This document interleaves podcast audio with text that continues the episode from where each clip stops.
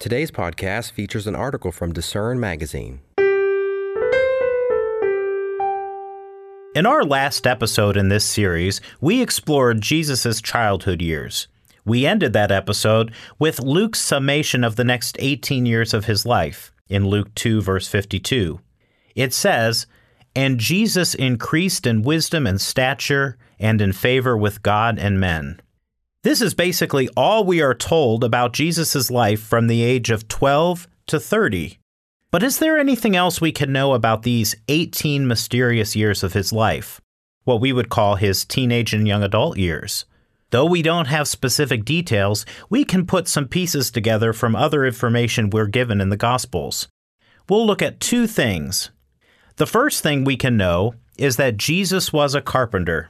To learn this, we have to fast forward to Jesus' early ministry. In Mark 6, we read about Jesus' visit to his hometown of Nazareth early in his ministry. To sum it up, it didn't go well. We are told that after hearing him preach a powerful message in their synagogue, the people were amazed at the depth and the power of his preaching. They did not know he was capable of this. Mark records that many of the people there said, Mark 6, verse 2, Where did this man get these things? And what wisdom is this which is given to him, that such mighty works are performed by his hand?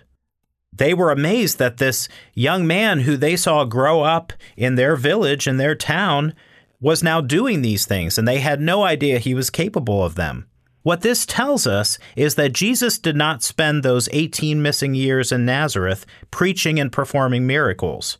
Now, this is significant to note because there are various extra biblical stories, which are basically myths, about Jesus as a young boy, and a lot of those stories have him doing supernatural things.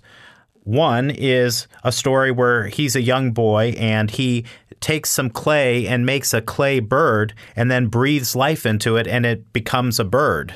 But these legends are certainly false. How do we know these were false? Think about it. If Jesus had been performing small miracles as a boy and a young adult in Nazareth, they would not have been surprised at what he was doing now, early in his ministry.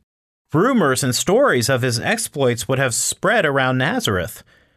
So they would have known he was capable of miraculous things. But instead, when he came back and started preaching and doing those things, people were shocked. They couldn't believe it. So we do not believe he was spending his time, his teen and young adult years, performing miracles. It seems from the Bible that John 2:11, the water into wine miracle, was his first public miracle, was the first major miracle he performed. But if he wasn't preaching or performing miracles during those 18 years, we go back to the question what exactly was he doing? What did he spend those 18 years doing? He had to be doing something. The answer is actually revealed in the next thing the people of Nazareth said. Mark 6, verse 3. Is this, speaking of Jesus, not the carpenter? The son of Mary, and the brother of James, Joseph, Judas, and Simon? Are not his sisters here with us? From this statement, it appears that Jesus spent most of his late teens and early 20s working as a carpenter. That's how they knew him. They knew him as a carpenter. And here he was coming back as a powerful preacher, a rabbi, a teacher. Now, when we think about him as a carpenter, that makes a lot of sense because Matthew 13, verse 55, reveals that his half father, Joseph, was also a carpenter. So it's most likely that Jesus apprenticed under Joseph during these years. At this time, boys typically entered the workforce around the age of 13. There was no real concept of the teenage years back then. You were a child and then you were an adult. You entered the workforce, and that happened at a much younger age than it does today. So he probably started working or apprenticing as a carpenter at about 13. This means that Jesus likely spent 17 years of his life working this trade before he began his public ministry, that is. Now, being a carpenter in the first century required learning complex skills and developing physical strength, much more than it might require today with modern technology. Now, back in those days, carpenters were responsible for building primarily two things physical structures, like homes and buildings. Now, they mostly did that with stone and wood. And then also smaller objects like furniture. Now, what would the effect of being a carpenter have had on Jesus Christ? Well, his carpentry background undoubtedly helped him develop into a spiritually strong man who, who knew how to work hard and who could keep a rigorous physical pace. You know, sometimes pictures portray him artistically as this soft and slender, pale man. But that was not the Jesus of your Bible. The real Jesus would have been strong, somewhat rugged, with tanned skin and tough hands. He spent much of his life outdoors, working and walking under the hot sun of the Middle East. To work with stone and wood like he would have had to with his bare hands would have required and built strength. So the Gospels present Jesus as a very physically active man. Even during his ministry, we see him constantly traveling up and down Judea and Galilee on foot. This would have built strength in his body as well. But he must have had good health to be able to keep this rigorous pace. We read about him climbing up mountains and hills. We read that he could survive for extended periods of time in the wilderness. He even had the strength to remove unsavory people from the temple physically.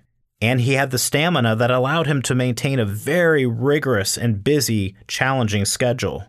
It's also a little interesting side note that when he addresses the disciples as they're walking, he often turns around to address them, which means he was walking at the lead. He was able to keep a rigorous pace faster than the rest of the disciples, and they were men who were physically fit themselves. The point is, working for about 17 years as a carpenter helped Jesus become very physically fit. Now, being a skilled carpenter would have also had an impact on his mind as well.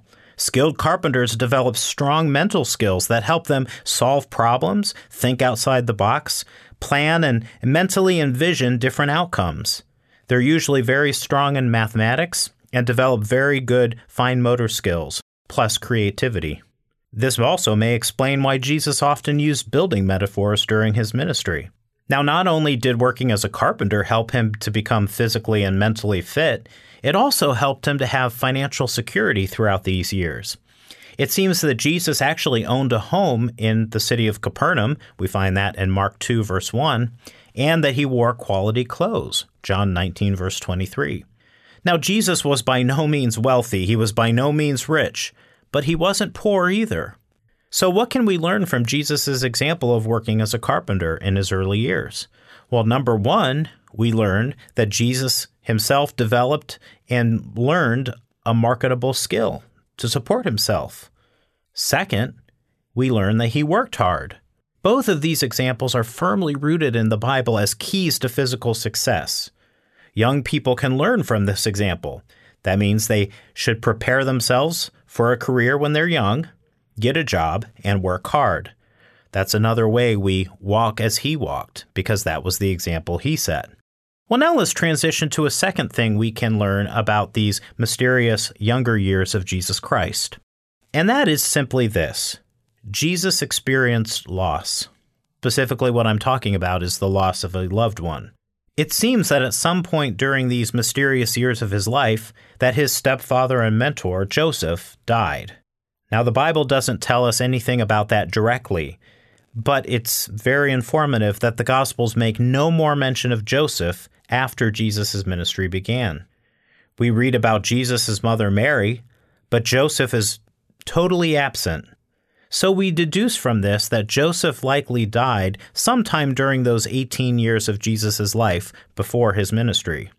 We also deduce that from the fact that immediately before his death at Golgotha, Jesus asked John, the son of Zebedee, to care for his mother. That Jesus was concerned that his mother would be cared for implies she was a widow. She didn't have a husband there to care for her. Now, we're not told how or when Joseph died, but it's likely his death occurred sometime in Jesus' 20s. So, this tells us that Jesus personally experienced the piercing pain of the loss of a loved one.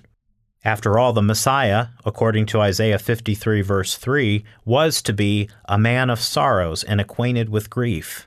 The loss of his stepfather and mentor was likely a part of the grief he experienced in his life.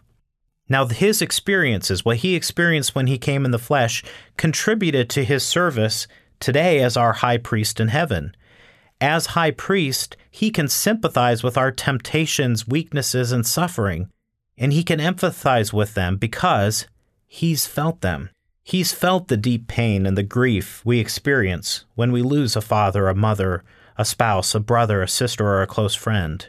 Jesus can sympathize and comfort us through these kind of trials and grief because he experienced it and felt it himself. This also tells us that Jesus trusted his Father's will. Now, we don't know the circumstance of Joseph's death, but whatever happened, Jesus trusted God's decision not to heal or resurrect Joseph at that time. Later in his life, Jesus would teach his disciples to pray, Your will be done. We have to learn to seek and accept God's will, because it isn't always our will. And Jesus was a living example of someone who seeked and trusted God's will.